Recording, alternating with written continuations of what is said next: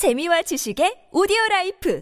팟빵 안녕하세요. 군사도복입니다. 지난 두 번의 러시아 공군기지 공습 이후 우크라이나군이 또 드론 공격을 통해 러시아군의 전략 폭격기를 세 번째로 타격해 초토화시켰다는 놀라운 소식이 등장했습니다. 이로써 비교적 우크라이나와 인접해 있는 대부분의 러시아 본토 전략 공군기지들이 모두 초토화된 셈인데요. 현지 시각으로 지난 12월 6일 여러 우크라이나 전쟁 OSINT 소식을 통해 전해진 바에 따르면 우크라이나군이 이번에는 수미와 인접한 동북부 국경지대로부터 약 110km 거리에 떨어져 있는 러시아 본토의 쿠르스크주 보스토치니 공군기지에 다시 한번 강력한 장거리 드론 공격을 가했다고 하는데요. 이 당시 수많은 연료탱크 및 격납고들이 파괴되며 러시아 본토 보스토치니 공군기지는 사실상 한동안 더 이상 공군기지의 역할을 상실했을 정도로 큰 타격을 입었다고 합니다. 이 사건이 일어나기 전 우크라이나군은 거대한 투폴레프 141 드론을 순항미사일과 같은 공격 드론으로 개조해 러시아 본토 최대 전략 공군기지인 엥겔스 공군기지를 공습해 14대 이상의 전략 폭격기를 파괴하고 디아길레보 공군기지마저 공습해 또 여러 대의 러시아 공군 전술기들에게 피해를 준 바 있는데요. 이에 대해 격분한 러시아군이 다시 한번 살아남은 폭격기와 전투기 등을 총동원해 70발의 미사일을 동원해 우크라이나 전역을 공격한 바 있습니다.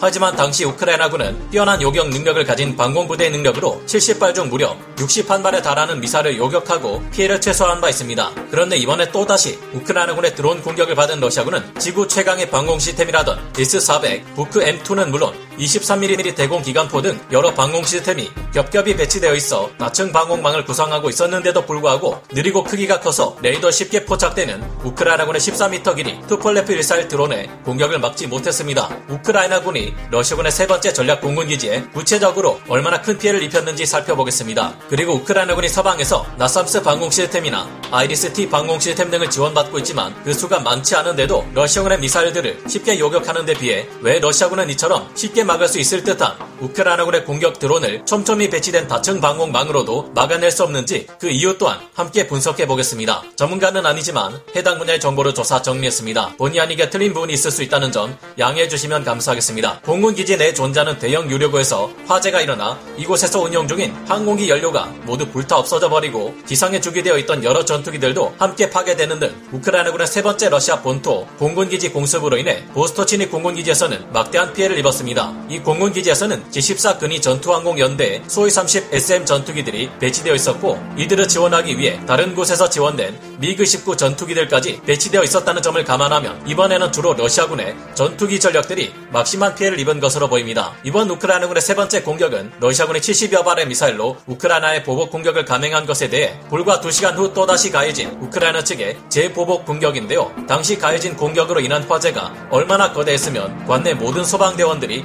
화재를 진압하기 위해 무진애를 썼는데도 불구하고 오후 4시 이전 대낮에 발생한 화재가 늦은 밤이 될 때까지 걷잡을 수 없이 타올랐습니다. 문제는 러시아군이 자랑하는 다층 방공망이 현실에서는 아무런 역할도 하지 못했다는 것입니다. 이 보스토치니 공군 기지의 경우 러시아가 지구 최강의 방공 시스템이라 자랑하는 S-400 방공 시스템과 부크 M2 방공 시스템, 토르 M2 야전 방공 시스템은 물론 판치르 S1 방공 시스템, 마지막으로 ZSU 23-4 쉴카와 같은 23mm 대공기관포 등 장거리, 중거리, 단거리 방공 시스템이 여러 단계로 걸쳐 배치되어 있어 적의 항공기와 미사일 공격을 방어하기 위한 준비가 투철한 상태였는데요. 러시아 측이 밝힌 스펙대로라면 이 정도 방공망이면 F-35 스텔스 전투기도 잡을 수 있어야 하고 적이 쏘아 보내는 스텔스 순항 미사일도 방어할 수 있어야 합니다. 그러나 이번에 이들의 다층 방공망을 뚫고 들어가 공군 기지를 타격할 수 있었던 우크라이나군의 투폴레프 141 드론은 비행 속도가 고작 마하 0.9밖에 되지 않는 아음속 드론이며 길이가 무척 큰 만큼 RCS 수치도 커서 러시아군의 방공 레이더에 쉽게 노출될 만한 물건입니다. 다른 순항 미사일들처럼 자유로운 변칙 기동이 가능하거나 러시아군의 레이더에 탐지되는 것을 피하기 위해 저공 비행으로 날아간 것도 아닌 것으로 파악되는데요. 그런데도 불구하고 이런 느리고 둔중한 우크라이나군의 드론 공격을 막지 못했다는 점은 러시아가 자랑하는 다층 방공망에 심각한 구멍이 존재한다는 것으로 분석됩니다. 우크라이나군은 투폴레프 141보다 더욱 막기 어려운 러시아군의 순항 미사일 70발 중 무려 61발을 요격했는데 반대로 러시아군은 막기 쉬운 투폴레프 141의 공격을 전혀 막지 못한 이유가 뭘까요? 그 이유는 우선 러시아의 반도체 산업이나 전자산업이 매우 빈약하다는 문제에서 출발하는 것으로 짐작됩니다. 냉전 시기 구소련은 전자공학이나 기계공학에서 미국과 영국, 독일 등 서방 국가들보다 심각하게 뒤떨어지는 능력을 가지고 있었으며 이 점은 소련이 붕괴되고 러시아가 각종 최첨단 무기를 만들어 온 지금도 여전히 큰 문제로 작용해 왔습니다. 푸틴 러시아 대통령은 강력한 성능을 자랑하는 슈퍼 무기들을 개발하는데 집착에 가까운 면모를 보여왔고 러시아군은 미국조차 한때는 경계했을 만큼 최신의 무기들을 다수 개발해 자랑해 왔는데요. 그러나 알고 보면 러시아군의 최신의 무기들에 탑재되는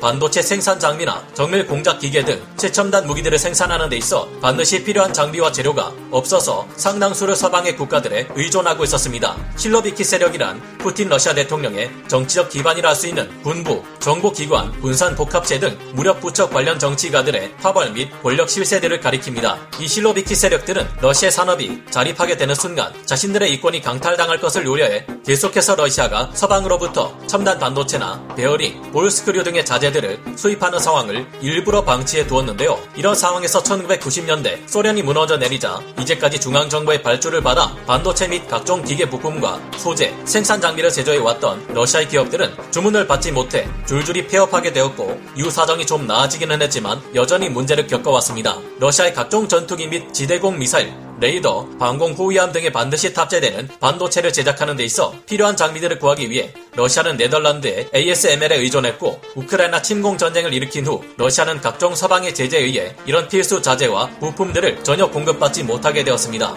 이처럼 여러모로 전자공학 기술에서 서방 국가들을 따라가지 못했던 러시아는 고성능 레이더 및 항전 장비 등을 전술기에 탑재할 수 있을 만큼 작게 만드는 것을 상당히 어려워했습니다. 결국 이들은 전술기에 고성능 항전 장비를 탑재하는 것보다 지상 기반의 대형 조기 경보 레이더가 통제하는 가운데 전술기들이 작전을 수행하는 교리를 택했고 이 때문에 소련식 방공 체계는 서방 세계 방공 체계에 비해 훨씬 거대하고 복잡해졌습니다. 이에 비해 우크라이나군은 발전된 서방 세계 방공 시스템을 최근 지원받았고 이전부터 미국과 영국 등의 조기 경보기 등으로부터 다양한 전장 정보를 받아 작전 수행에 이용하고 있습니다. 이것이 러시아군의 방공망이 약해진 첫 번째 이유인 것으로 분석되고 있습니다. 두 번째 이유는 어떤 방공 체계이든 간에 가장 중요한 것은 다층 방공망을 하나의 시스템으로 통합하고 네트워크화하는 것인데 방공망을 하나로 통합하기 위한 기술력이 러시아에게는 부족하다는 것인데요. 이 때문에 여러 방공 시스템들이 배치되어 있으며 이들이 다층 방공망을 구성하고 있다 하더라도 그만큼 반응하는 속도가 늦고 발사하는 과정도 복잡해 재빠른 대응이 어렵다는 것입니다.